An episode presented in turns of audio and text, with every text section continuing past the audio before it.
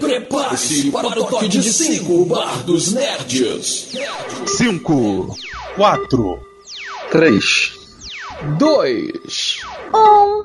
O bar está aberto, meus caros. E hoje as meninas invadiram esse lugar para falar sobre um filme que, assim, não tá lá muito bombando, mas que a gente ficou muito animada, ficou muito feliz com o que viu e está muito, muito, muito ansiosa para poder falar. E hoje nós vamos falar sobre Aves de Rapina. Arlequina e sua emancipação fantabulosa. É um nome até que um, um pouco complicado. E para falar hoje sobre esse filmaço, nós estamos aqui com a Cris e com a Dani. Oi meninas, tudo bem? Olá, tudo bem? É um prazer estar aqui com vocês hoje. Agradeço o convite e estou muito honrada.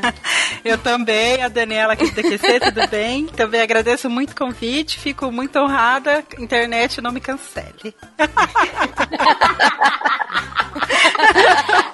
A Dani vem com, com, com as, as opiniões polêmicas, assim que eu gosto.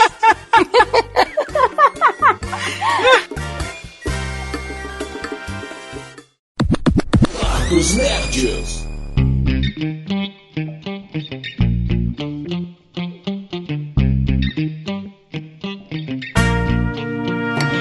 Pra quem não conhece o filme, a gente vai dar um, aí um, uma sinopsezinha.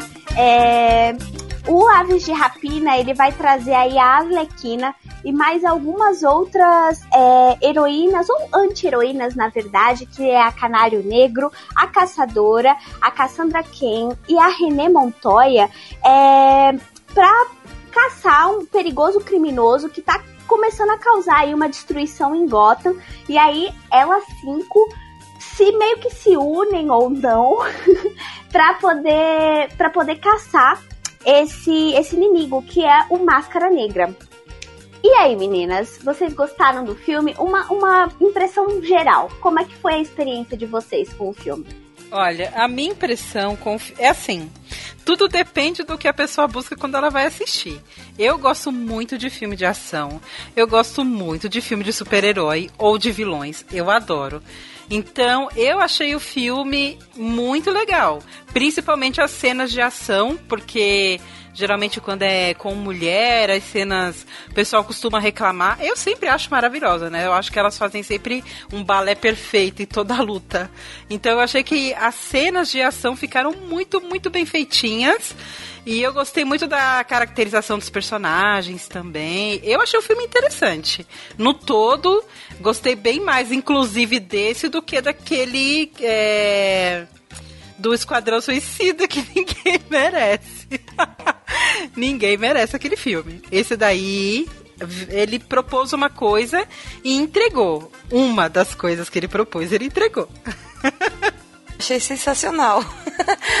é, principalmente no, no começo, assim, né? Que ela fala, ah, porque eu não não tô nem aí, uma coisa assim que ela falou, meio que não não tá ligando porque o, o Coringa terminou com ela e aí logo logo em seguida vem a cena dela morrendo de choro. É mais ou menos o, é o que, que trata a psicologia feminina, que por, por fora ela tá mostrando uma coisa e por, pelos bastidores ela tá se acabando, mas diante da sociedade ela é linda e bela e perfeita, assim, ela não desce do salto. É, eu, eu, eu, eu confesso que esse filme também, ele me deixou bem feliz em questão estética. Acho que a Dani bateu muito nessa coisa. Ele é bonito visualmente, ele é muito colorido, né? Eu gosto dessa coisa de cor, de glitter. E acho que mais do que nunca que a gente tá aí, como o René mesmo dizia, estamos aí no carnaval, não é mesmo? Então a gente já tá com essa pegada de várias, de várias cores, de, de muito glitter, de muito brilho. E eu acho que é a cara da Arlequina tudo isso, né? É, eu tava bem contente. A Arlequina ela foi um personagem que ela explodiu aí em Esquadrão Suicida. O filme foi uma decepção, mas ela ganhou uma notoriedade por causa de Esquadrão Suicida que foi impressionante, né? Vocês já gostavam da Arlequina antes? É, eu gosto, uh, mas eu acho assim, gosto pela complexidade do personagem, né? Não que ele seja um exemplo, não que ele seja perfeito. Eu gosto justamente porque ela não, ela não se enquadra muito nesse personagem perfeitinho, ai, a heroína simpática, esse tipo de coisa. Não, ela, ela é o que ela é e ela, a gente sabe por que, que ela é assim, então eu acho que essa construção de personagem dela é muito cativante, justamente porque tem gente que se vê nela, né? Ela é uma personagem, do mesmo jeito que muita gente se vê na princesa, tem muita gente que se vê no vilão. E ela tem muito dessa história por trás dela, então eu sempre gostei muito dela. Acho ela bem interessante. Eu gosto do, do jeito dela, né? Porque é, ela é uma, uma mulher, uma personagem complex, complexa, mas ao mesmo tempo ela não perde a sensualidade, aquele, aquele jeito, vamos dizer, de mulher forte, mas, mas ao mesmo tempo sensual. Eu, eu gostei bastante, eu não eu sabia que existia a Lerquina, vamos dizer assim, mas eu nunca tinha assistido antes nenhum filme da, da Lerquina. Comecei a, a, a ver pelo Coringa, e aí, quando saiu esse Aves de Rapina, Rapina, desculpa, é, e aí eu vi a. Como é que se viu o filme? Cara, eu, eu me apaixonei também. Não que ela seja um exemplo de, de, de vamos dizer assim, ai meu Deus, tô gaguejando. Desculpa, gente. Desculpa qualquer coisa.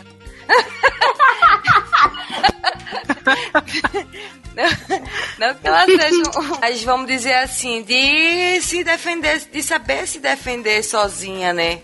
Mas olha, Cris, só pra te falar, você não viu nada sobre a Arlequina antes, porque não existe, tá? é, eles só, for, só deram voz à personagem dela é, num filme, por exemplo, agora. Ela sempre foi uma personagem de gibi. É, ninguém nunca então, achou que ela merecesse que mais do que isso. Então ela não tinha mesmo. um erro, inclusive. E eu acho que, assim, muito simbólico o nome desse filme, mesmo que, assim, na primeira na primeira é, na primeira impressão a gente sinta que é um nome muito difícil grande mas é, é muito é muito é, simbólico esse nome porque realmente a a história da Arlequina quanto personagem é muito baseada em cima dela, do relacionamento dela com o Coringa. Eu acho que esse filme traz realmente a emancipação dela ali como uma personagem por si só, como uma personagem que tem suas características, que tem a sua personalidade, que ela pode segurar sim uma história solo como como Coringa, por exemplo, sabe? Eu acho incrível o que o que esse filme fez assim. É, eu já não gosto tanto assim dessa parte, porque eu achei que um fator principal da palavra emancipação não foi cumprido, né?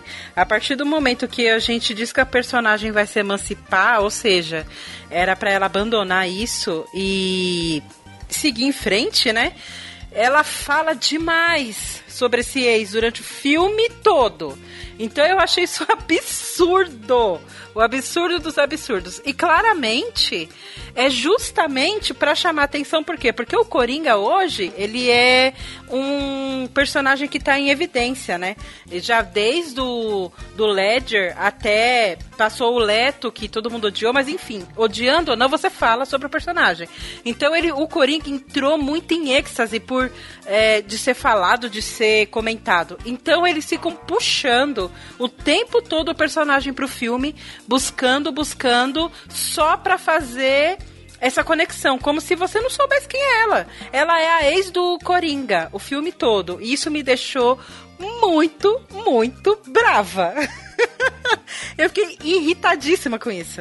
Eu acho que essa é a, é a noção do filme. Eu acho que se a gente parar para pensar, muitos dos diálogos são colocados ali pra gente se, se. Principalmente nós mulheres, porque realmente o que acontece por ela não ser mais a ex do Coringa é que a galera começa a, a, a, meio que. Não vou dar spoiler agora nesse momento. Mas então, por ela ser a ex do Coringa que tudo começa a acontecer ali na vida da Arlequina. E ela realmente é diminuída a ex do Coringa e ela tá ali dizendo o tempo todo, não, eu não sou só a ex do Coringa, sabe? E eu acho que é essa sensação que, que o próprio filme queria dar pra gente. Não, ela não é só a ex do Coringa. Não é só isso, sabe? Ela tem a sua personalidade, ela tem os seus as suas escolhas, a sua loucura, o seu jeito de enxergar toda a coisa, né?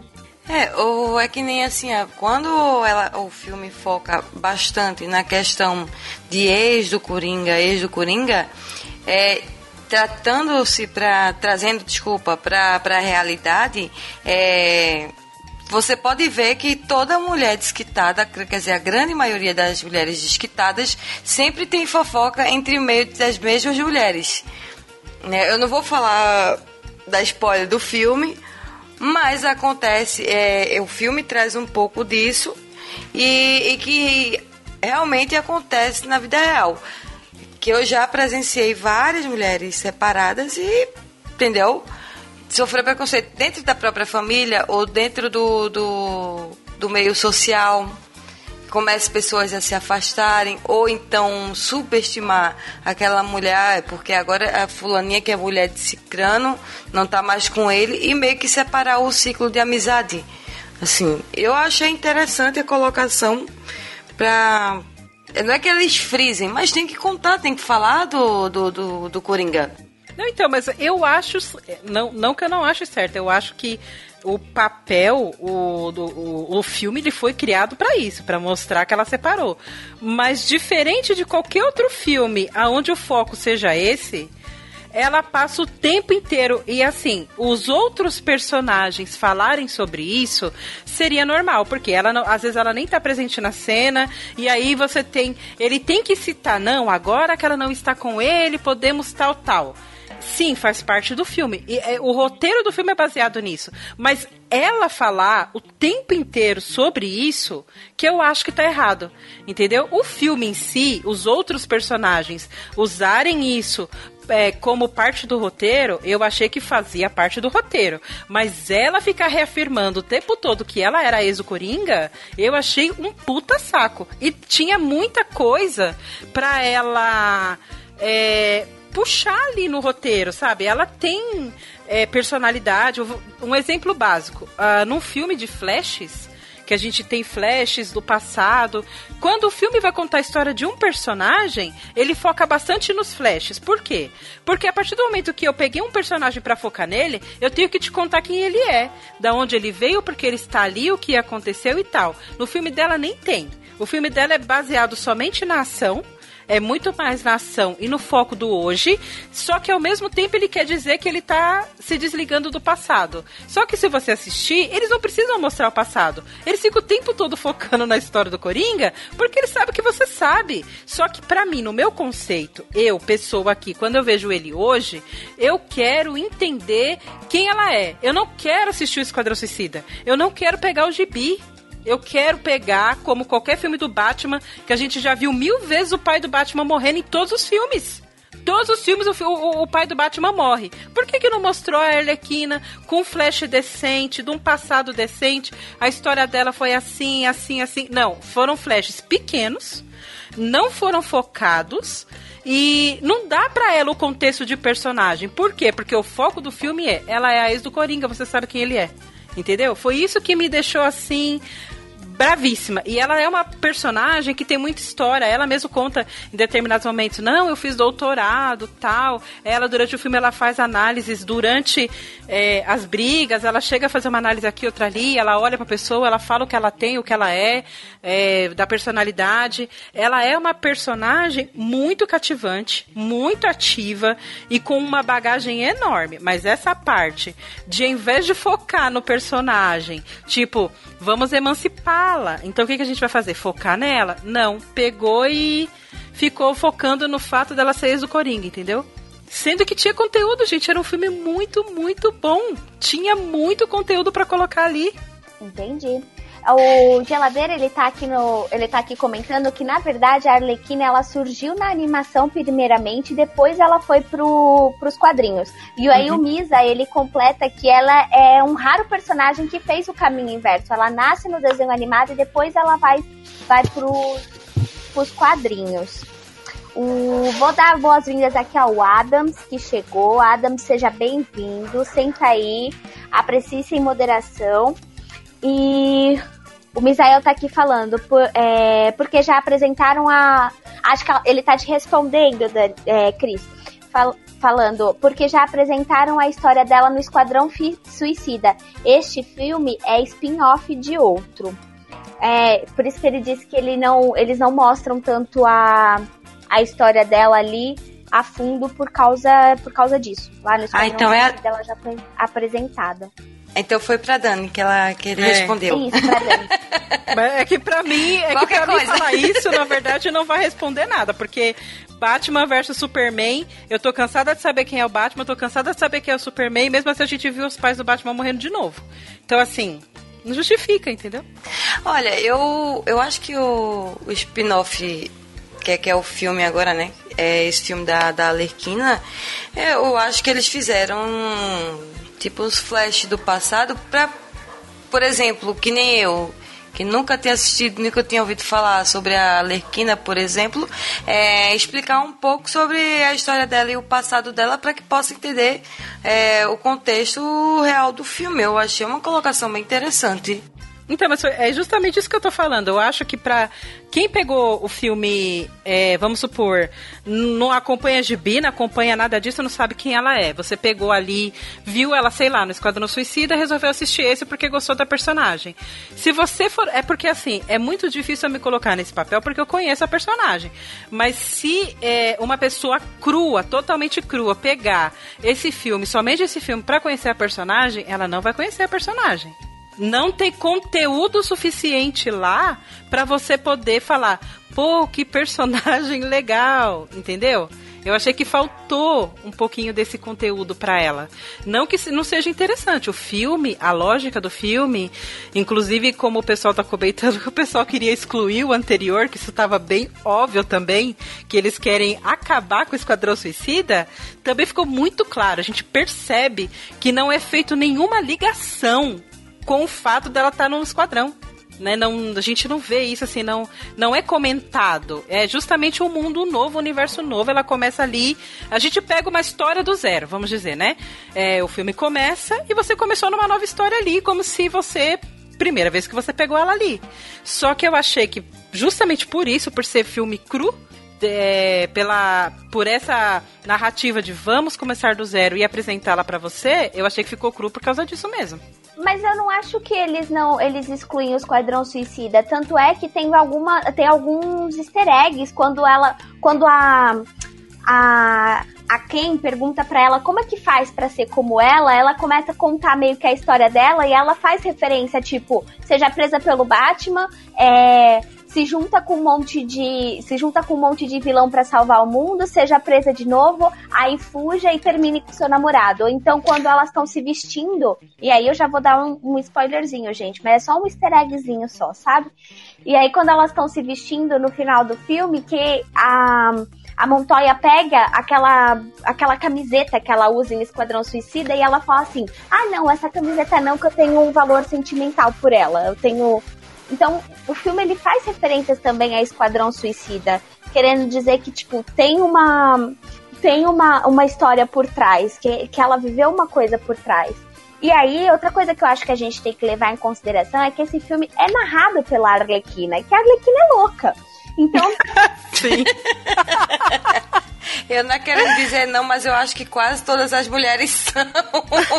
Algumas apenas conseguem controlar o instinto. Inclusive, eu acho que a, a, melhor pegada que tem no filme é o jeito que ela se expressa. Ela começa a falar, ela desencadeia a falar e você fica preso na cara dela, assim. Você realmente não consegue parar de olhar. Porque ela fala muito rápido. Cara, e você não tem nem a noção de, tipo, mandar ela calar a boca. Tem um personagem que vai mandar ela calar a boca porque ela fala demais. Mas, cara, se a Arlequina sentasse, sentasse comigo e ficasse falando, falando, falando, eu ia ouvir ela assim, ó, numa boa. Numa boa. Sim, ela com certeza é o tipo de amiga que todo mundo tem, pelo menos. eu acho que eu seria uma que eu gostaria de ter. Totalmente. Assim, os conselhos que ela dá, muito sensatos às vezes, viu? Você parar pra pensar, você fala, olha, não é que ela tem razão mesmo? Não seguiria todos, mas aceitaria a proteção, tipo, por status. Que nem ela namorava com o Coringa. Ela era protegida porque ela era mulher do Coringa. oh, não, eu sou amiga da Alerquina. Opa, cuidado. E eu aí acho que por, por essa questão do filme ser narrado pela própria Arlequina e por ela ser louca, eu acho que outra coisa que, que vem é, traz o filme soube trazer muito bem, para alguns pode ter sido um problema, é a questão da edição dele, dessa edição dos flashbacks o tempo todo. Ela é doida, então ela tá contando a história e entra um personagem que a gente nunca viu nessa história, e aí ela fala assim: Não, peraí. Ai, peraí que eu tenho que contar da onde que surgiu esse personagem. Aí ela volta tudo para poder contar, fazer pelo menos um resuminho de como que esse personagem chegou até ali, sabe? E eu acho que é basicamente o que ela faz com ela mesma também. Ela dá um, uma introduçãozinha de quem ela é, ela conta aí da, da infância dela, que ela foi para um convento, que ela era maltratada nesse convento. Eu acho que ela faz aí esse flashback, não aprofundando tudo, porque eu não acho que seja um, um filme de origem dela. É mais um filme de continuar. Pô, ela fugiu ali no final desse Quadrão Suicida, ela fugiu com o Coringa. O que, que aconteceu depois disso? Ela terminou com o Coringa e tá aí, ó, vivendo a vida dela. Eu acho que é simplesmente por isso que eles não aprofundaram nesse sentido. Eu tô doida pra chegar na parte dos filmes que eu tô, tô me coçando pra contar. Ó, antes da gente, antes da gente chegar na parte de spoilers, eu só queria Vamos. puxar pra, pra uma discussão também, que assim, o filme estreou aqui no Brasil no dia 6 de fevereiro. E aí, na primeira semana de. Na primeira semana, na semana de estreia, o filme não teve tanta bilheteria assim. E o que, que a, a, a, DC e a Warner fizeram? Eles mudaram o nome do filme. De Aves de Rapina, Arlequina e sua Emancipação Fantabulosa, o filme virou apenas Arlequina em Aves de Rapina, porque eles acham que colocar o protagonismo da Arlequina vai trazer muito mais público. Vocês acham que a estratégia vai funcionar? Vai trazer mais audiência aí?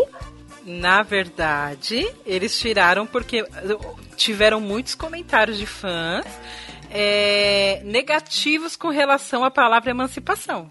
Então, né, eles não querem exatamente. Eles têm um. É assim, né? O público direcionado para esse tipo de filme é sempre o homem, né? Não, isso não, não, nunca vai mudar. Porque o, não porque o público feminino não curte, tá? E sim porque o público feminino ele é a minoria com relação a esse tipo de consumo. A mulher consome me menos realmente, né? Não faz parte do gosto dela. Então, para agradar aos homens que acharam que esse a emancipação não fazia sentido, não sei nem porquê, né? Não, não consigo ver uma lógica se era só o nome de um filme, né? Mas eles mudaram porque, ah, e o fã, né? Como sempre, o cinema é movido pelo fã. Então, para mim, eu só acho assim, eu sou uma pessoa que sou a favor totalmente de é, nomes curtos. Porque eu acho que chama mais, é, mais fácil de memorizar. Os nomes compridos, às vezes, é, se perde um pouquinho, né? Então eu prefiro mais nomes curtos. Então, nem sou tão contra assim. Ó, o JF tá falando aqui, ó. Não, eles trocaram pelo motivo que a, que a Babi falou. Sim, Apesar das reclamações mimizentas dos fãs, mas eles trocaram por causa da, da bilheteria. Eu acredito que se eles tivessem feito isso antes, né, posto o nome Alerquina, Alequina antes, é, poderiam ter até chamado mais bilheteria realmente. Né? Porque às vezes a pessoa escuta um, um, um nome, mas não, não associa um, o nome à pessoa, vamos dizer assim. Também. Eu, por exemplo, se eu soubesse, se eu tivesse ligado o nome à pessoa antes, eu já teria ido pro cinema bem, bem, bem antes. E é um filme bom, é uma pena porque é um filme bom. Né? Mas eu também eu não sei se, se seria bom trocar nomes de filme depois que o negócio tá andando. É mesmo que tu tenha registrado um filho, e aí agora eu não quero que ele seja chamado de João, eu quero que ele seja chamado de João Vitor. Sabe? Pra mim não faz sentido, mas. é, eu acho que. Sei lá, eu não me lembro, se alguém lembrar aí, é, algum filme que chegou a mudar de nome após o lançamento. Eu pensando assim muito por alto aqui, não me recordo de nenhum. Mas eu também não sou fã de filmes com nome comprido, então sou suspeita até para falar, né, para julgar esse tipo de coisa. Eu acho que os filmes com um nome pequeno geralmente chamam muito mais atenção, justamente porque você lembra melhor, né? Porque o dela mesmo tem, depois da emancipação tem outra palavra, não tem? Aí, Gente, é um nome muito enorme, sabe? Emancipação fantabulosa. É, é, assim, é uma frase que se for usada dentro do filme, por ela ou por qualquer outro personagem, vai ficar super engraçado dentro do contexto. Mas para usar como, sei lá, título, né? Eu acho que ficou comprido, não sei. Eu ia ficar que nem criança. Osa, fantaosa. Ainda tem isso. A Arlequina é uma personagem, por incrível que pareça, que uh, o público infantil gosta muito, porque ela é super colorida e ela tem. Ela aí ela vai com patins, então ela é. Tem esse apelo, né? Eu tenho uma sobrinha que eu cheguei a fazer para ela uma festa de aniversário baseada na Arlequina, na época do Esquadrão Suicida. Ela assistiu com o pai dela, ela gostou e ela quis uma festa de aniversário e eu fui. Mas antes eu sentei com ela, conversei. É, expliquei para ela, né? Primeiramente que aquilo não era um filme para uma criança de 8 anos. não, na época era 7. Aí eu expliquei para ela que eu não achava que ela nem devia ter assistido. Mas que se ela já que ela tinha gostado, mas que eu ia comprar os personagens. Comprei tudinho, fiz os enfeites. Ela se vestiu de arlequina no dia, ficou super feliz. Mas eu tentei, não, lógico, não converso de adulto, porque ela não tem idade para entender. Mas eu falei para ela, falei assim, não é nem porque ela é a vilã. É, a, gente não, a gente tem que tomar cuidado com ela, porque ela é uma pessoa dodói. falei, a gente tem que, tem que ver que ela é uma pessoa dodói. Nem tudo que ela faz está correto não é só porque ela é a vilã, é porque ela também tem esse outro, o, outro agravante de ser Dodói. Aí ela, ai não, eu entendi. eu só gosto dela porque ela é colorida. Eu falei, não, perfeito. Não tem problema. então ela é uma personagem muito cativante pro, pra criança, né? Não tem jeito. E eu acho que a Margot Robbie faz muito, muito essa coisa de ter um carisma que ela pega Sim. você assim, ó, de um jeito que é absurdo, né? Ela tem carinha de neném. Ela tem. ela tem aquele carinha fofinha, sabe? De. Como se fosse uma menininha novinha mesmo, aquela coisa que você quer pegar, apertar, porque ela é muito fofa. Ela tem esse esse apelo dela, né? O jeitinho dela tem muito para esse apelo de de você é, acabar gostando, pegando apego no personagem dela, né? Ela é muito carismática. A Margot é extremamente carismática. E vamos dizer que ela representou bem, viu? Sim. Porque ela tem o, o, jeito, vamos dizer assim, esse jeitinho meigo e ao mesmo tempo ela consegue aparentar, fazer aquele personagem meio louco e meio dissimulado ao mesmo tempo. E Sim. aquela risada que ela dá depois que, que ela apronta alguma coisa. Que sensacional, assim. Tipo, teve um. Ai, não, não vou contar, peraí, mas ela. Tipo. calma, calma, estamos chegando lá. E as outras personagens? Quem vocês mais gostaram assim? O que, que vocês acharam das atuações? Como é que foi? Olha, a René Mont Montanha, Montanha, ali. Montoya. Montoya, desculpa aí. Qualquer coisa. uh, eu achei um. Meio a representatividade dela, assim, no filme Vai ver que vão me atacar agora. É. Mas, tipo, ela tá no, no, ali na, numa situação de que ela é quem. Ela é uma mulher muito inteligente.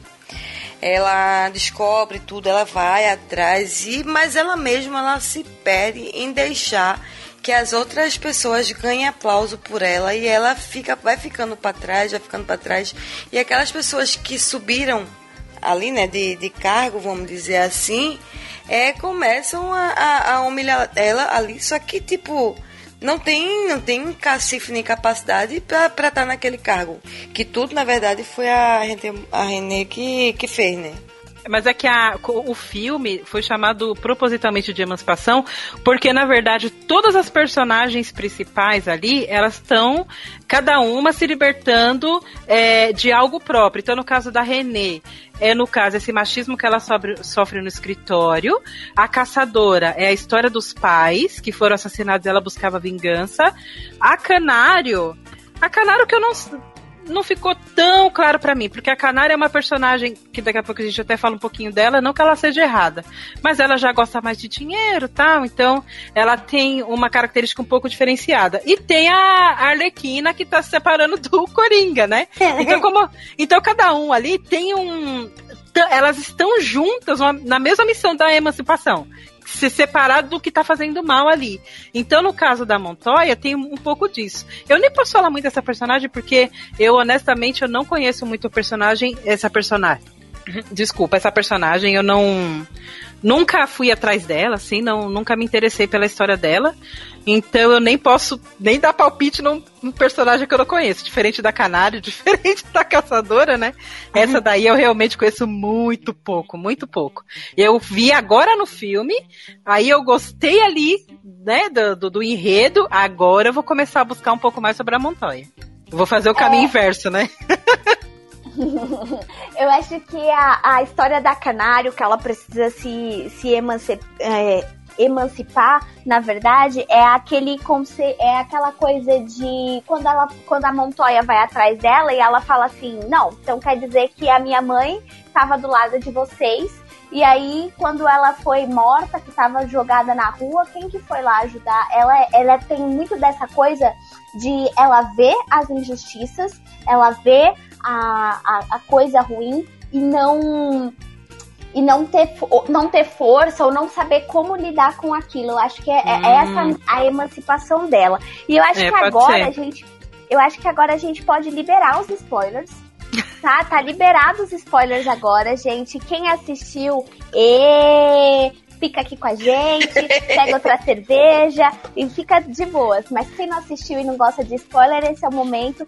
Assistam, é um filme divertido, é um filme. Ah, é um filme que tá com a classificação ali, que é, é menores de 16 aqui no Brasil não conseguem assistir. É um filme que ele é colorido, ele é engraçado, mas ele tem as suas violências aí, que a gente já vai começar a falar, então, mas assistam. É um filme gostosinho, divertido e ele se propõe a ser divertido. Um filme de herói, por ser um filme de herói, eu acho que ele, ele dá, dá bem. Vocês concordam? Eu Sim, concordo. Plenamente. Dos Nerds. Liberados spoilers, bora lá, gente. Pode contar tudo que vocês quiserem, abrir o coração. Qual foi a cena que mais chocou vocês? Qual foi a cena que vocês mais gostaram? Bora lá, nosso momento de emancipação agora dos spoilers. eu nem posso falar nada de cena de violência, gente. Eu adoro. Aliás, eu acho que se é um filme de ação sem, sem cena de violência, alguma coisa tá errada, né? Então, se tem ação, alguém morreu, alguém foi atropelado, né? Alguma coisa aconteceu. Então eu não posso nem falar muito das cenas de violência, apesar que eu acredito que nem tem, lógico, né, a, a, a, classificação etária aí, ela tá justa. Mas não teve tanta coisa assim absurda que você falasse, nossa, né, pesado. Mas não teve assim nada extremamente pesado. Acho que é um filme até leve, considerando que a gente tá falando da Arlequina, né? Eu é, acho assim, que ele assim, ficou ela até. Quebra, ela quebra umas 43 pernas de um jeito que você fica totalmente desconfortável como assi quando assiste. Sabe? Quando ela quebra. Quando ela quebrou aquela primeira perna daquele cara, assim, ó, que a perna, que ela pula em cima e a perna vai para trás, eu só consegui lembrar da vez que eu tava assistindo a luta do Anderson Silva e ele dá um chute no carinha e ele quebra a perna, Sim. assim, a perna volta mole. Gente. me deu uma moleza na hora que eu falei, meu Deus.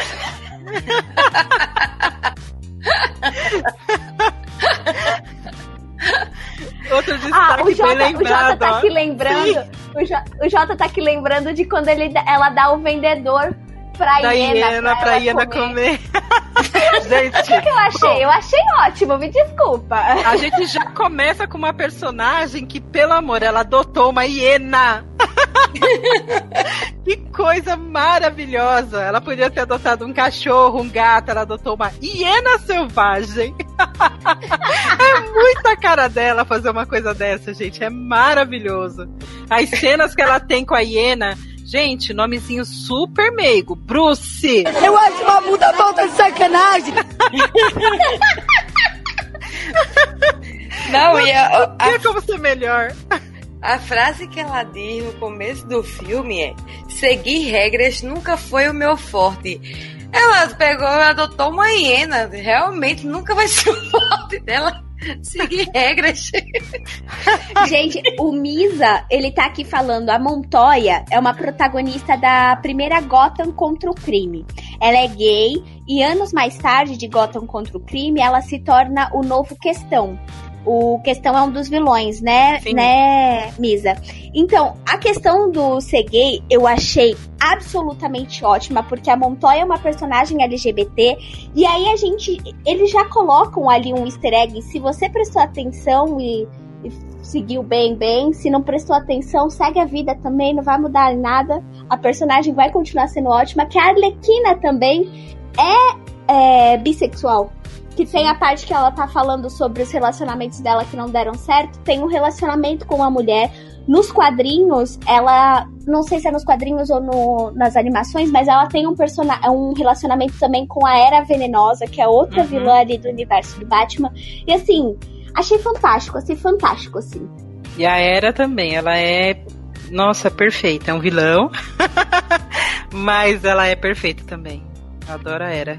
Eu não lembrava, gente, que o Questão é um herói, não. Eu me lembro do Rorschach, que o pessoal tá comentando, né? O Jota tá lembrando a gente aqui que na verdade ela não é vilã, Montoya é herói. Mas eu não me lembrava disso, que seria semelhante ao Rorschach, não. Essa parte, tá vendo? Eu, realmente a Montoya eu desconheço bastante da história dela. Vou até ah, me aprofundar depois. que eu realmente eu pego mais de- devido a ser fã já afastada de Arrow.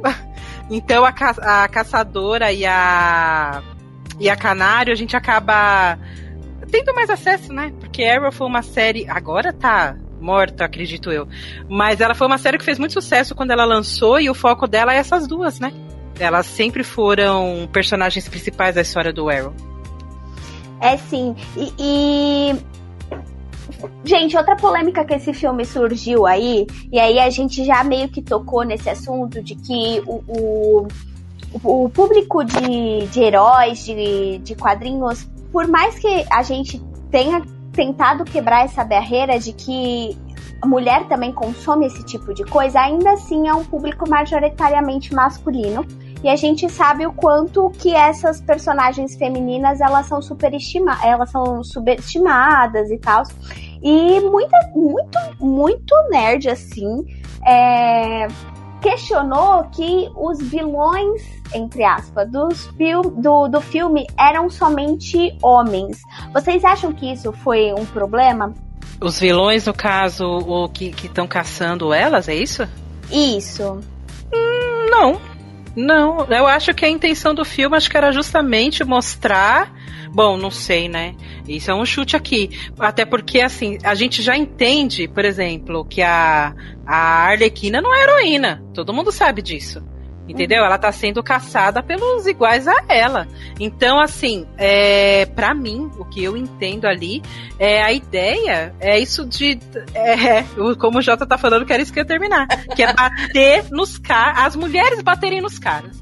É mostrar que a mulher luta tão bem quanto eles a ponto de vencê-los. Eu acho que a intenção do filme foi essa.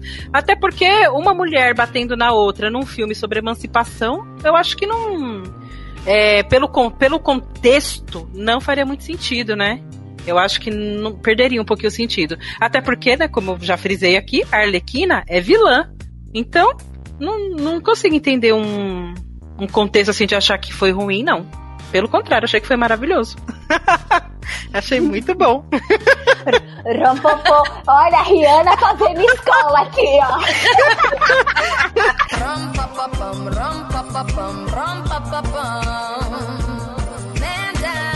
Esse programa é literalmente um, um, um meme do Rum Pom Pom. Que a gente veio aqui, ó, pra ver a Arlequina e as amiguinhas dela bater em macho mesmo. Você acha que a gente queria ir no, no cinema pra ver o quê? Macho batendo na Arlequina? Não é claro que não. Não, nem bater em outras mulheres. A gente queria ver ela batendo em homem mesmo. Gente, tem um comentário do Jota aqui. Eu conheço um cara que gostaria muito de levar uma surra da Alerquina. Olha. Hashtag geladeira. Não, mas aí eu vou ter que te corrigir, amigo, porque olha, todo mundo, acho que eu, mulher, gostaria de levar uma surra dela também. Sim. Queria muito Ela é ser amiga maravilhosa. dela. Não tem problema, ela podia bater, ela podia ser minha amiga, eu deixo tudo. Deus é mais na minha vida. Boa sorte. Mas acho que depois Gente. desse filme que teve de homem querendo levar a surra da Arlequina, não foi brincadeira, né? Nossa, claramente. O Não. Misa tá perguntando, mas vocês querem tomar uma surra da Arlequina, mas não com aquele taco, né? Ah, não, não. Eu, eu quero esse mais romântico, que nem o, o Jota tá falando, né, gente? Eu quero que ela me joga na parede, chama de pudinzinho, que nem ele. É, Errada ela não tá, gente. E, e, gente, vamos falar do Ian McGregor? Porque, assim, eu particularmente adoro esse ator. Eu conheci ele ali com Mulan Rouge. Depois ele apareceu na minha vida com o, o Obi-Wan Kenobi. E ele vendo agora como, como o vilão. O que, que vocês acharam desse vilão? Como, como vocês é, sentiram a interpretação dele? Gostaram, não gostaram? Sentiram medo? Quer falar, Cris? Pode falar que eu falo demais. Pode falar, Dani. Fala. Eu gostei. Eu gostei, gosto muito dele. Mas eu achei assim. Também, pouca ênfase no personagem bom, sabe? Ele é um personagem muito bom, muito conhecido, inclusive, né? Ah, o, o Máscara Negra é super famoso. E pra mim, né? Achei pouco explorado. Ele podia ter sido é, aparecer em mais cenas. É que assim, a gente, eu tô acostumada com os Batmans da vida, né? Então quando o assunto é o pinguim, o pinguim aparece da hora, quando é. Entendeu? Eu sou muito assim, eu acho que quando o foco do, do, do filme é um certo personagem, ele tem que aparecer toda hora. E ele apareceu um pouco com a máscara. O foco era ele aparecer com a máscara bastante. Não focaram nisso. Mas ficou bom, ficou bom. Eu acho que só teve umas duas ou três cenas, salvo engano, que ele apareceu com a máscara. Então, é isso aqui, sabe? Hum, não, não, não que, sei lá, né? Não sendo assim, pessimista, chata, mas se o cara é o máscara negra, né? Ele tem que aparecer mais tempo com a máscara. E ele apareceu mais tempo sem ela. É, a interpretação dele que valeu mais, né? Eu Não a achei um máscara. personagem tão babaca, não sei se ele meio que. É, faz parte, faz parte do personagem, no caso. É, personagem É. dele. Então, aí no caso é que fez parte do personagem. O personagem é assim mesmo. Então. Ele deu tão. tão é, é, tem a fama daquele, daquele tal de. De vilão e tudo, mas. Na verdade ele é meio que. Sei lá, ele é muito manipulável. Apesar de ser um vilão. Você achou ele manipulável? Eu achei. Eu não sei, é porque assim, a gente tem que lembrar que ele era um filhinho de papai, literalmente, né? Ele era o cara ali riquinho que queria absolutamente ter tudo porque ele se achava o dono de tudo. Então eu concordo nessa história dele ser babaca, porque ele é babaca, ponto. o, Jota tá aqui perguntando se a gente não achou ele um, vilão meio caricato. Eu achei ele caricato, Sim. mas eu, eu gosto dessa, dessa, dessa coisa caricata dele. E outra coisa que eu acho que, ah, pra vocês notarem assim, ele. A, a história é contada pelo ponto de vista da, da Arlequina. Então, muita coisa da- de como a gente vê as coisas, pra mim, é um ponto de vista dela. E quando a gente tá vendo ele pela visão dela, quando ela está em cena junto com ele, a gente vê ele muito mais caricato. Mas, por exemplo, a cena onde a, a Canário Negro é que tá lá na cena com ele e ele começa, tipo, a abusar da mulher lá na frente de todo mundo, ela fica meio assim, ele não fica tão caricato, ele fica muito mais sério, eu tenho realmente medo dele, aquela cena me deixou muito incomodada com o que eu tava vendo. E, e, realmente eu acho que é tudo o ponto de vista de cada personagem que tá ali. Não sei se é uma coisa muito doida da minha cabeça, que eu tava cheirada igual a Arlequina, mas não sei. eu acho que também tem um pouco da. É, da do, da, do personagem mudar, né? É, ninguém é vilão porque é bonzinho, simpático.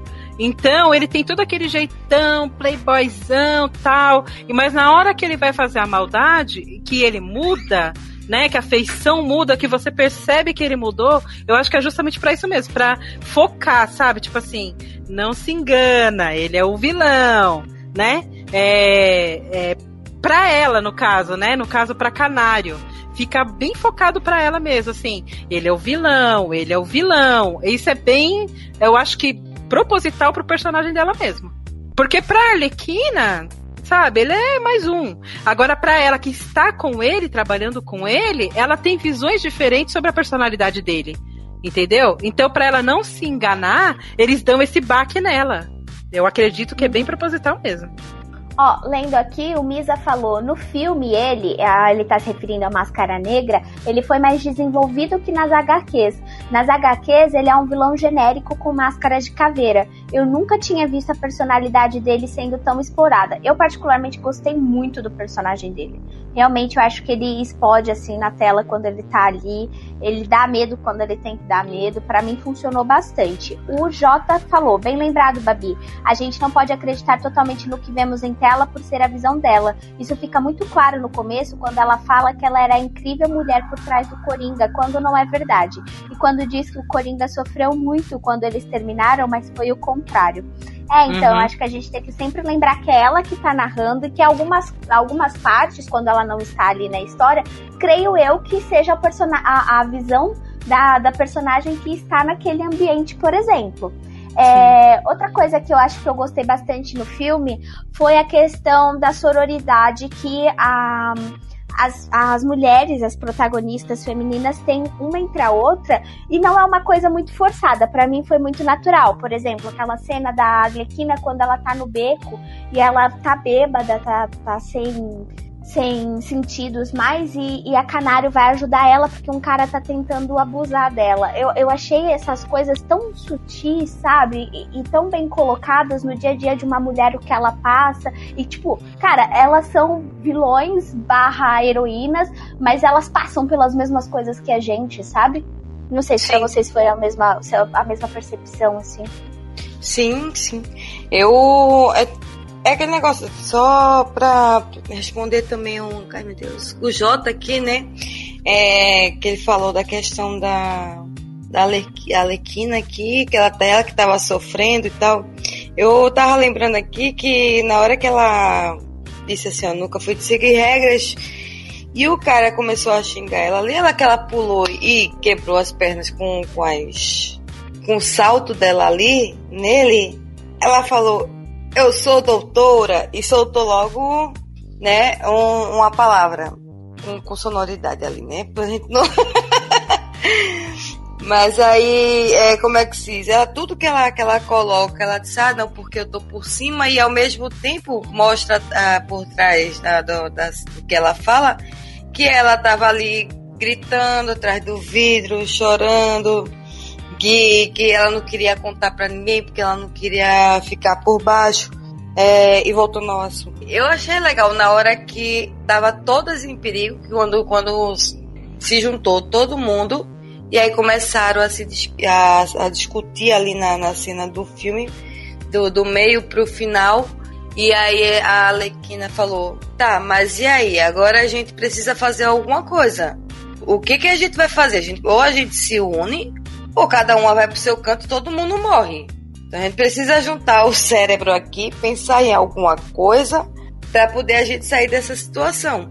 Foi quando começar, aí uma fez, ah, mas eu não tenho uma arma, eu não tenho isso. Aí a Lerquina já foi lá, já já arrumou a, a roupa para uma ali. Ó, essa aqui fica melhor em você porque vai, vai valorizar o seu peitinho.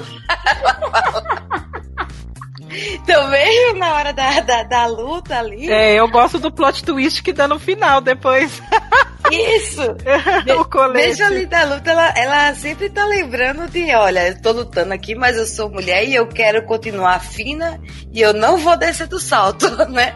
Continua aquela sensualidade e ela, por ser uma, uma psiquiatra, ela consegue manipular a mente da, das pessoas quando ela quer pro bem quando ela quer pro, pra, pra safar a pele dela, né?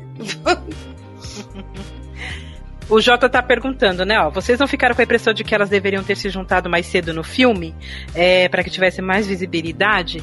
Na verdade, a minha opinião, eu achei assim, o filme com essa é, a, o filme focou muito nesse negócio de querer, ai, ah, a gente vai fazer um filme mais voltado para o feminismo e etc. E eu acho que esse tipo de coisa força um pouco algumas, algumas coisas, entendeu? Então, é, eu achei essa parte do feminismo do filme, embora ele tenha uma representatividade grande até dentro do filme, eu achei que ficou muito vago. Porque não foi natural. A gente percebe que tem é, uma coisa um pouco forçada. Essa cena do beco foi a melhor cena. É, assim, acho que de, de toda a sororidade que eles tentam passar é, dentro do filme, eu acho que a, a mais é, óbvia, a, a mais clara, só foi essa do beco. Porque ela no beco, ela tá no carro, ela vê a menina, ela já conheceu a menina dentro do bar. Ela falou com a Arlequina antes e ela tá no carro esperando, ela é a motorista e ela vê ela saindo, ela tá bêbada. E aí a, a discussão que ela abre ali naquela hora é aquela que a gente fala todos os dias. Que a mulher, é, quando está bêbada naquele nível, ela não tem condição de falar sim. E a Arlequina tá falando sim. Ela não tá empurrando o cara, ela pode, ela é forte, ela é. Ela é ela. Mas ela tá ali rendida, falando não, daquele jeito tal. E o cara tá sequestrando ela de forma maliciosa, né? E a outra vai interfere. Então a sororidade ali ficou claríssima e muito fácil de qualquer mulher pescar, porque isso acontece diariamente. É uma coisa rotineira na vida de toda mulher. Agora, o restante do filme, eu achei muito forçado o jeito que é colocado as coisas, sabe? Eu não consigo entender e olha que foi a própria Arlequina que participou e tal. Mas a impressão que dá é que eles ficam tentando forçar, é, sendo que quando é com homem é natural, gente. É, eu, a gente assiste filme de ação a vida inteira, com herói, com vilão, com tudo. E não tem uma cena forçada de. Ai, vamos ser amiguinha, vamos no banheiro junto, sabe? Não tem. É natural. E o feminismo, ele é natural. Ele faz parte da mulher. Você não precisa forçar um diálogo, uma conversa para parecer profundo. E no filme ficou parecendo isso o tempo todo. Isso também me incomodou bastante porque não precisava. Dava para ter criado um diálogo normal. E isso ia fluir sozinho na cena. Eu acho que faltou. Eu não sei se foi interpretação, eu não sei se foi roteiro. Aí fica difícil porque eu não entendo de cinema. Não posso é, meter o ponto aqui, entendeu? Então, assim, eu não sei se faltou entrosamento, se foi roteiro, se foi. Não sei, entendeu? Mas para mim, a, a, parte do feminismo, ele ficou. É, forçado e não natural. E dava para ser natural, porque a gente estava ali com personagens que são naturalmente mulheres que estão envolvidas no meio de homens, sabe? São personagens é, crescidos dentro dessa área. Não precisava forçar nada. Se você deixasse fluir, fluiria sozinho. Tranquilamente. Então eu essa parte não entendi. Uma, eu vou criar uma polêmica aqui. Vão me, vão, vão me castigar aí, eu tenho certeza. Mas olha só, Dani. Eu, é, pode ser que tenha algumas cenas tenham sido forçadas realmente, e eu não sou aquele tipo de. Eu, meu ponto de vista de feminismo é totalmente outro, tá? Para deixar claro, não é aquele, tipo de mulher que deixa o cabelo sovaco crescer ou coisa assim. Meu tipo de. Meu pensamento de feminismo é totalmente outro. Mas você já parou pra pensar, assim, pra fazer uma análise de que realmente ocorre no dia a dia, em que a, a maioria das mulheres, querendo ou não, elas são machistas, até porque então, elas vivem sim. numa sociedade machista, né? a gente, é cri... a gente nós somos criados numa, num ambiente machista o tempo todo, é normal. Exato. E é, por, é justamente por isso que eu tô falando que é, forçar o feminismo que não, não colou. Porque a gente Mas, a, a, a, o machismo nosso é natural. Infelizmente, por causa da, da criação. Então eu acho que a maneira de se combater isso é mostrar que o feminismo é natural.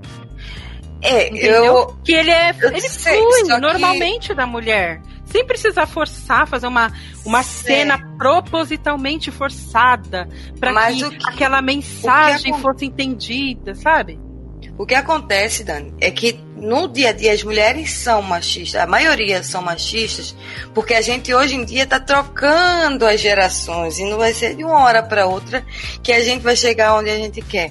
Então, o que que acontece? É, aquela situação ali onde elas resolveram se juntar uhum. foi uma situação forçada? Foi forçada, mas por quê? Diante da necessidade delas, entendeu? Cada um tinha um tipo de interesse. Então, se elas não se juntassem ali para se proteger, é, é, ia, ia acabar que todo mundo ia acabar morrendo, entendeu? Ou se junta, ou se. Eu acho que foi um tipo de, de mensagem que, por mais que tenha sido forçada, é, foi necessário para que, por exemplo, como é que passa.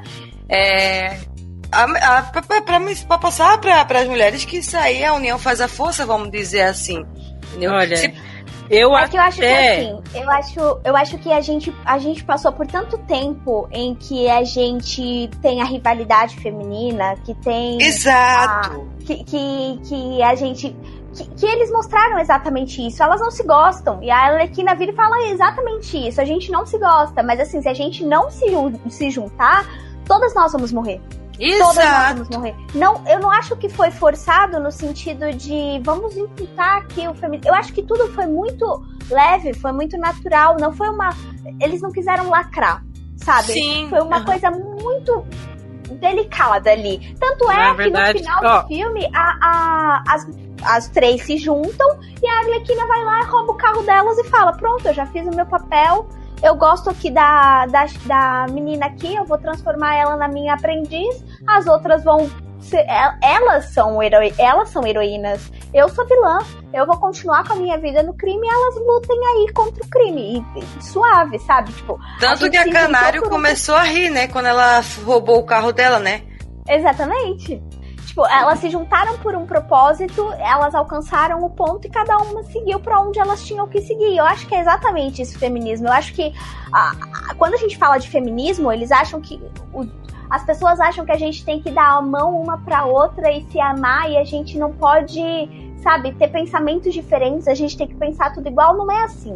Nós somos pessoas diferentes, somos mulheres diferentes, convivências diferentes. E acho que era exatamente isso que o filme mostrou. Cada uma estava passando por um problema.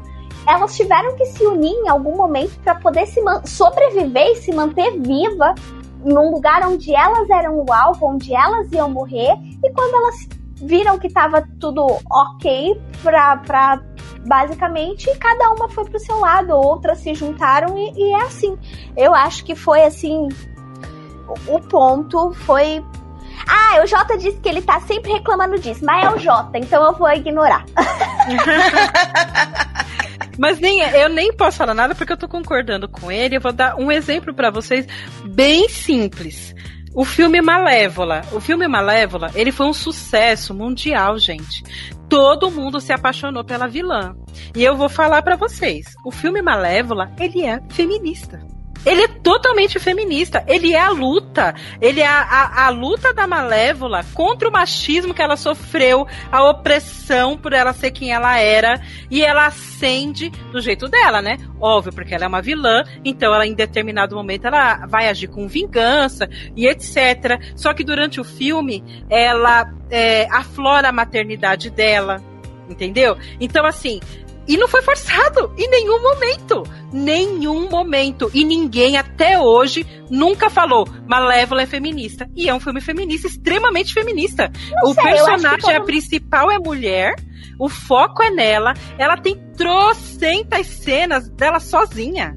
Entendeu? Porque o principal do feminismo, quando um filme é voltado para o feminismo, é o foco na mulher, coisa que não tem na Arlequina. Embora tenha um monte de personagem mulher, é, o filme é focado no vilão, entendeu? E no fato dela ser de um vilão. Então, assim, a. A, e a Malévola, ela mostra justamente isso. O cara que comete o crime com ela no começo, que vira rei, etc. Se você assistir o filme e começar a prestar atenção, você vai ver que ele é um personagem pequeno embora ele seja o vilão. Porque ninguém supera o que ela põe é, de personalidade no filme. Então, assim, é isso que eu tô falando que eu não gosto. Eu acho que o filme fica forçado quando eu quero focar no assunto. Ai, porque vamos falar do feminismo. Eu acho que pecou um pouco aí. Se ele tivesse simplesmente feito um roteiro voltado pra mulher, era o suficiente. Ele ia ficar feminisma, é, feminista normalmente. Por quê? Porque é normal isso. Você não precisa ficar engessando palavras ou cenas. Porque o filme, quando ele tem um propósito de ser feminista, ele, ele flui sozinho. Ele flui sozinho. E Malévola, ela fez isso duas vezes. Ela fez no primeiro e ela fez no segundo. Entendeu? Então a gente pegar aquele filme da. Uh, o, o Diabo Veste Prada. Gente, pelo amor de Deus, olha a Mary, a, a Mary nesse filme. É, é, disso que eu tô querendo dizer, entendeu? O porquê que eu não acho o filme da Arlequina um filme feminista. Porque eu acho que o foco nunca foi ela. O foco é o fato dela ser ex, o foco é o fato de que ela tá lutando lá com o vilão.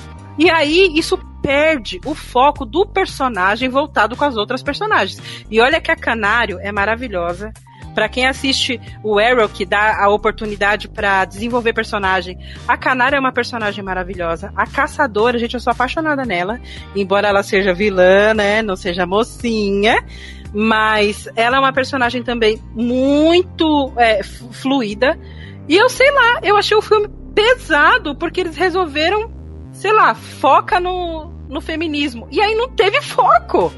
Entendeu? Oh, eu acho natural, natural. Eu o Diabo, o Diabo Veste Prada, eu acho que é um, um público totalmente diferente. Eu acho que é, Aves de Rapina, ele tá trazendo mais para um, um, público. Então, é, mas aí é que assim, tá o assim, engano, você tá vendo? So, As so, mulheres consomem o quê? O social, não, não, não. Ele já traz mais para a realidade é, da, da maioria da, da, das mulheres. O Diabo mas, Veste não, Prada. Malévola tá, é totalmente fantasioso. Mas o Diabo Veste Prada tá, tá lá, mas para um, pra um público, aquela mulher lá. Como é não, ela sim, a Mary sim, ela faz um hum? só, né? Tipo, sim, então. aquele filme sim tem um foco mais específico, mas a Malévola não. O foco da Malévola é, em teoria, o mesmo foco do da Arlequina. É o, é o mesmo tipo de pessoas que vão assistir. Por quê? Pessoas que curtem o quê? O gibi, o HQ, a historinha. É esse tipo de gente que foi lá. A Malévola pegou muito mais mulheres do que a Arlequina pegou. E ela não usou em nenhum momento a palavra feminismo no filme. E o filme é extremamente feminista, mostra a emancipação, ela crescendo, ela se desenvolvendo, ela passando por cima, sozinha. Sozinha. Eu gostei do filme. Então, eu acho que assim, eu acho que a total polêmica foi o filme se vestiu de feminista. Quando o filme não se veste então... de feminista. Então, mas eu acho que a questão é, quando o filme se veste de feminista, o olhar é totalmente é o, olhar é totalmente diferente, mas o que a Malévola fez de diferente que a Arlequina não fez? Porque a Malévola fez basicamente, eu assisti Malévola e ba Malévola fez basicamente a mesma coisa do que a outra não. pessoa. O, ah, o filme da Malévola o, não tem o... foco no ex dela. Tem foco na vingança. Toda, em toda a história gira, toda a história gira porque o que ele fez, tanto que ela quer as asas de volta, tanto que que ela quer se vingar, ela pega a filha dele para se vingar tudo gira em torno do que, a, do que ele fez para ela. É, é, a mesma coisa, só que por outras palavras. É, é essa a, a, questão. Quando a gente coloca o foco, esse filme fala assim: a gente vai dar protagonismo. Ponto. E quando um filme só vai lá e faz, a gente não vê por que, que as pessoas não falam que esse filme é feminista? Ou não falam tanto que esse filme é feminista? Porque eu já ouvi muita gente falar, mas não falam tanto que esse filme é feminista, porque esse filme não se colocou como feminista. Mas se o filme é colocado como feminista, então, aí vai vir gente mesmo mas falar. Aí, então, mas aí que tá, é você percebeu a diferença? Como... Não, então, mas aí você percebeu a diferença, né? Um filme realmente então, feminista, não... ele não precisa levar o título, você vai assistir, você vai pegar. Você fala, olha, extremamente feminista, não, ninguém falou nada. Não necessariamente. Não necessariamente. Então, mas não quando você não erra a mão, eu acho precisa... que o foco fica mais ou menos aí. Eu não vou lançar um filme. Eu vou pôr um filme de terror no foco do terror. Mas eu vou lembrar você que ele é filme de terror a cada cinco minutos que o filme tá passando. Ó, oh, cuidado, eu... hein? É terror, não vai esquecer. Ó, oh, em dez minutos precisa... vai aparecer o um fantasma. Eu acho que a gente precisa, assim, de, de botar a mão, sabe? O, o Pantera Negra o Pantera Negra, ele fez isso. E por que que o Pantera Negra não tem todo esse não tem todo esse boom que tipo os filmes feministas têm? Porque o Pantera Negra ele colocou, nós vamos ser antirracista e pronto. Porque o antirracismo todo mundo já instruiu e colocou dentro de si de que realmente, poxa, como assim você acha que você é melhor do que outra pessoa por causa da cor da sua pele? Agora, o feminismo, e o machismo ainda é uma coisa que, gente, que as pessoas falam que é mimimi, que as pessoas acham exatamente o que o que estão comentando, que tipo, ai, eles querem fazer a mulher melhor do que o homem, e não é assim. Em momento Olha, não é assim. É e, e não é, porque a gente tem o jeito, a gente teve o Star Wars aí para provar é, do Bowie que era ele para ser o par da da Ray desde o começo, porque quem assistiu sabe. Quem assistiu a sequência sabe. Desde o começo eles fazem ali um feeling tal. E no final ela terminou com quem? Entendeu? Então, isso para mim, não só eu, o próprio Boa, Bowie colocou no Twitter dele, de forma não clara, tá? Não dita com palavras, de que foi racismo. Então, assim, a gente achar que o Pantera Negra é, não fez também não, o racismo e o. Aliás, tudo que for diferente do heterocis normativo, hoje em dia abala qualquer, todo mundo, qualquer lugar. Entendeu? Mas isso não quer dizer que a gente vai conseguir é, superar e passar esse preconceito jogando coisas na cara. Eu acho que não é bem assim. Hoje em dia a gente consegue é, colocar filmes de caráter LGBT, de caráter negro, ou até de caráter feminista, que nem eu, eu, eu tava citando a Malévola de forma sutil, que as pessoas não conseguem nem perceber o que ela captou. Ela capta a mensagem, ela capta, só que ela não percebe. E ela e o preconceito Mas, dela é acaba problema. não fluindo, por quê? Porque você não, não jogou na cara. Ó, oh, esse filme só tem negro.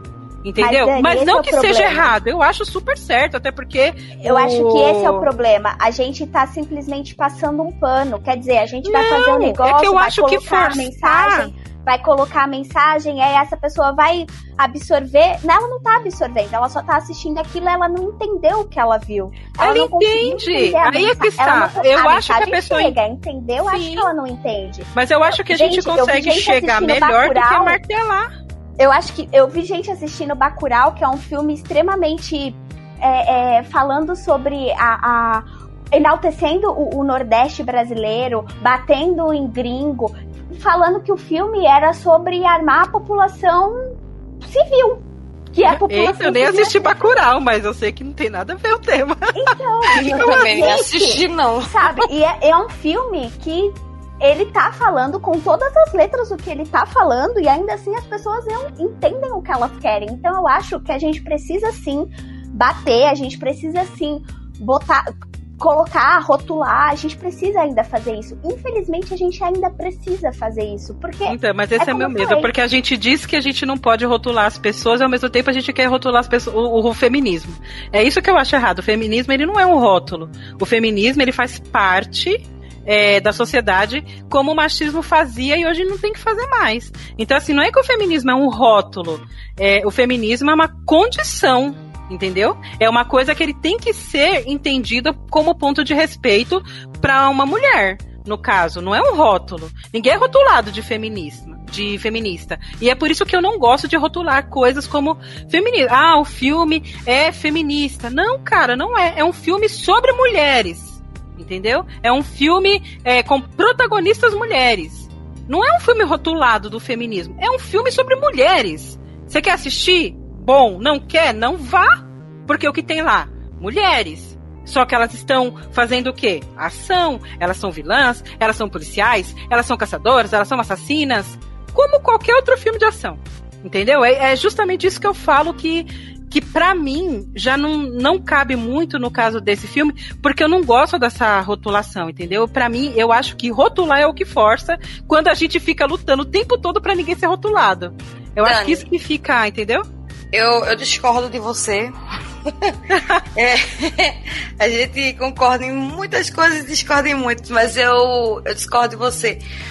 Pelo seguinte fato, é, o machismo está sendo rotulado todo dia ali, tá, tá em cima da, da mulher em questões do, vamos dizer assim, desde o momento que a mulher tem que ficar em casa, que a mulher é o sexo frágil, e o que o cara acha que, que a mulher é, tem que ser submissa a ele e tal.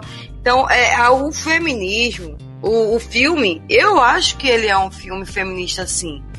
Sabe? Demonstrando que se as mulheres se unirem elas conseguem muito mais coisas do que se tá é, trocando farpinhas entre elas, sabe? É, o filme ele, ele se passa em, em subúrbio ali, onde quem, vamos dizer assim, quem, como é que eu posso falar? Quem manda mais ali, entendeu? Tanto que tu vê hoje em dia as mulheres, desculpa a expressão, se não puder falar, me desculpem, mas tipo as mulheres dos bandidos hoje se, se auto-intitula de Alerquina, entendeu?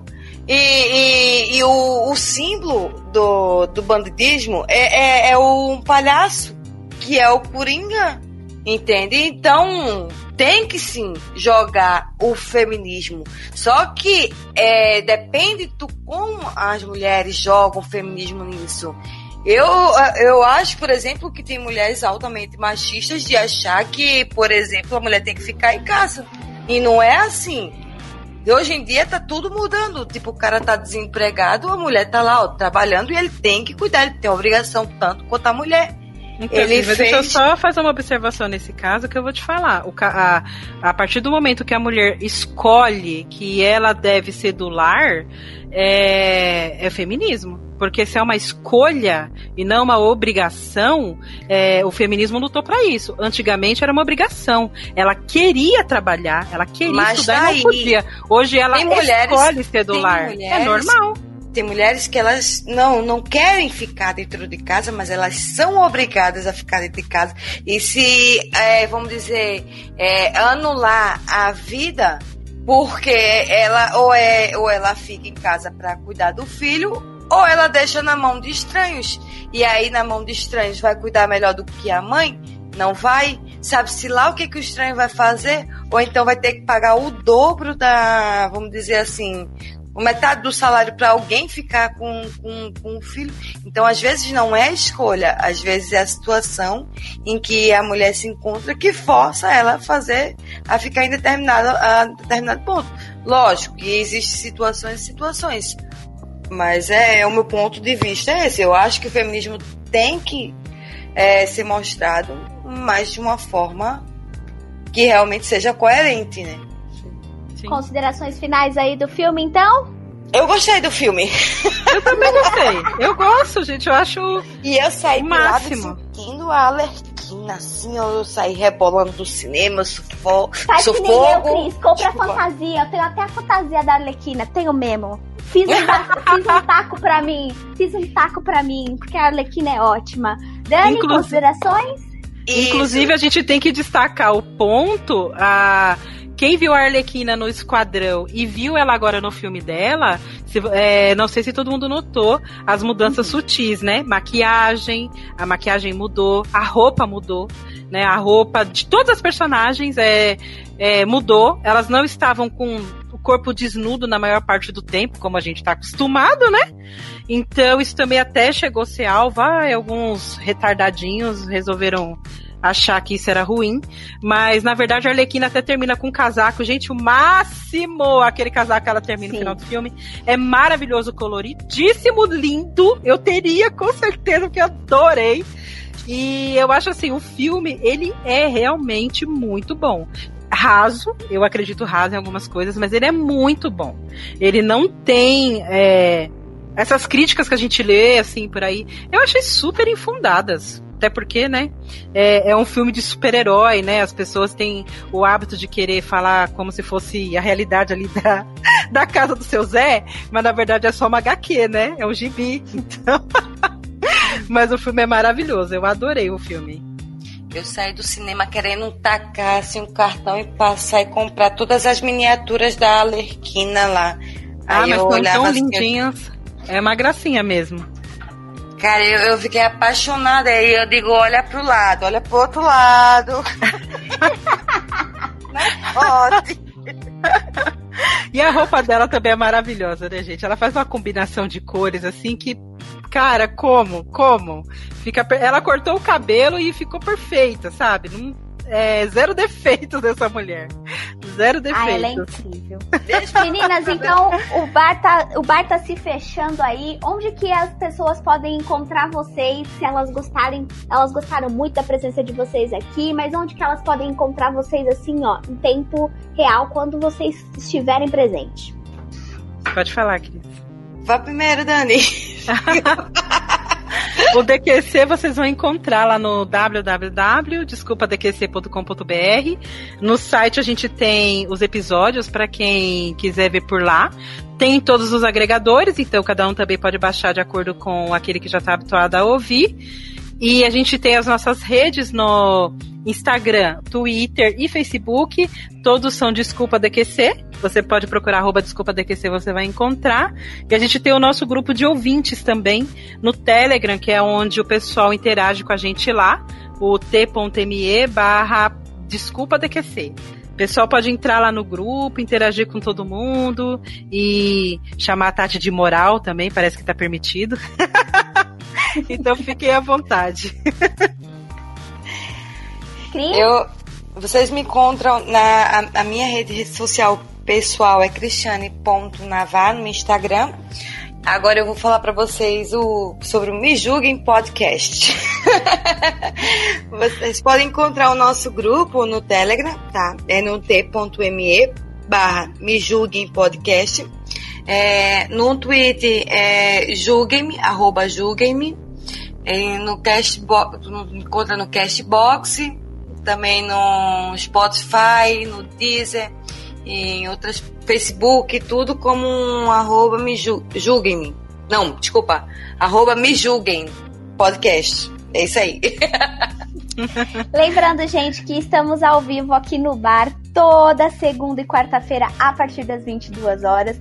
Se inscrevam no canal, sigam o nosso perfil. Se você perdeu algum dos nossos livecasts, vocês podem encontrar a playlist completa e atualizada com todos os episódios no site www.bardosnerds.com ou então em todos os agregadores como Spotify, Google Podcast e todos os outros aí. Meninas, muito obrigada. Eu agradeço muito a presença de vocês. Foi um papo ótimo, maravilhoso, com várias é, pontos de vista e é isso que a gente gosta de diversidade mesmo. É para isso que a gente está aqui. E garçom, a conta. E lembrem-se, vocês ouviram primeiro aqui, na calada e na surdina. Hush, hush. Muito obrigada, meninas. Foi ótimo. Obrigada a vocês, gente. Todo cheio dessa apresentação bonitinha. Ai, que linda, né? Ai, pode, pode fechar aqui. Ou pode dar pausa no Audacity aqui? Oh meu é. Deus, antes da, gente, antes da gente ir embora, tem um recadinho. O Bebeto mandou dizer que o nome dela é Jéssica. Geladeira. o nome dela é Jéssica. Eu já falei pra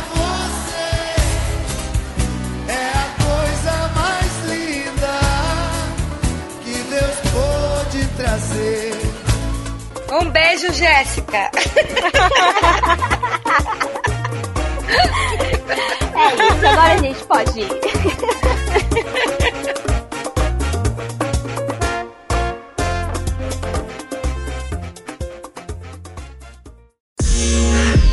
Esse podcast faz parte da campanha O Podcast é Delas 2020. Conheça outros episódios procurando pela hashtag nas suas mídias sociais e incentive mais mulheres a fazer podcast.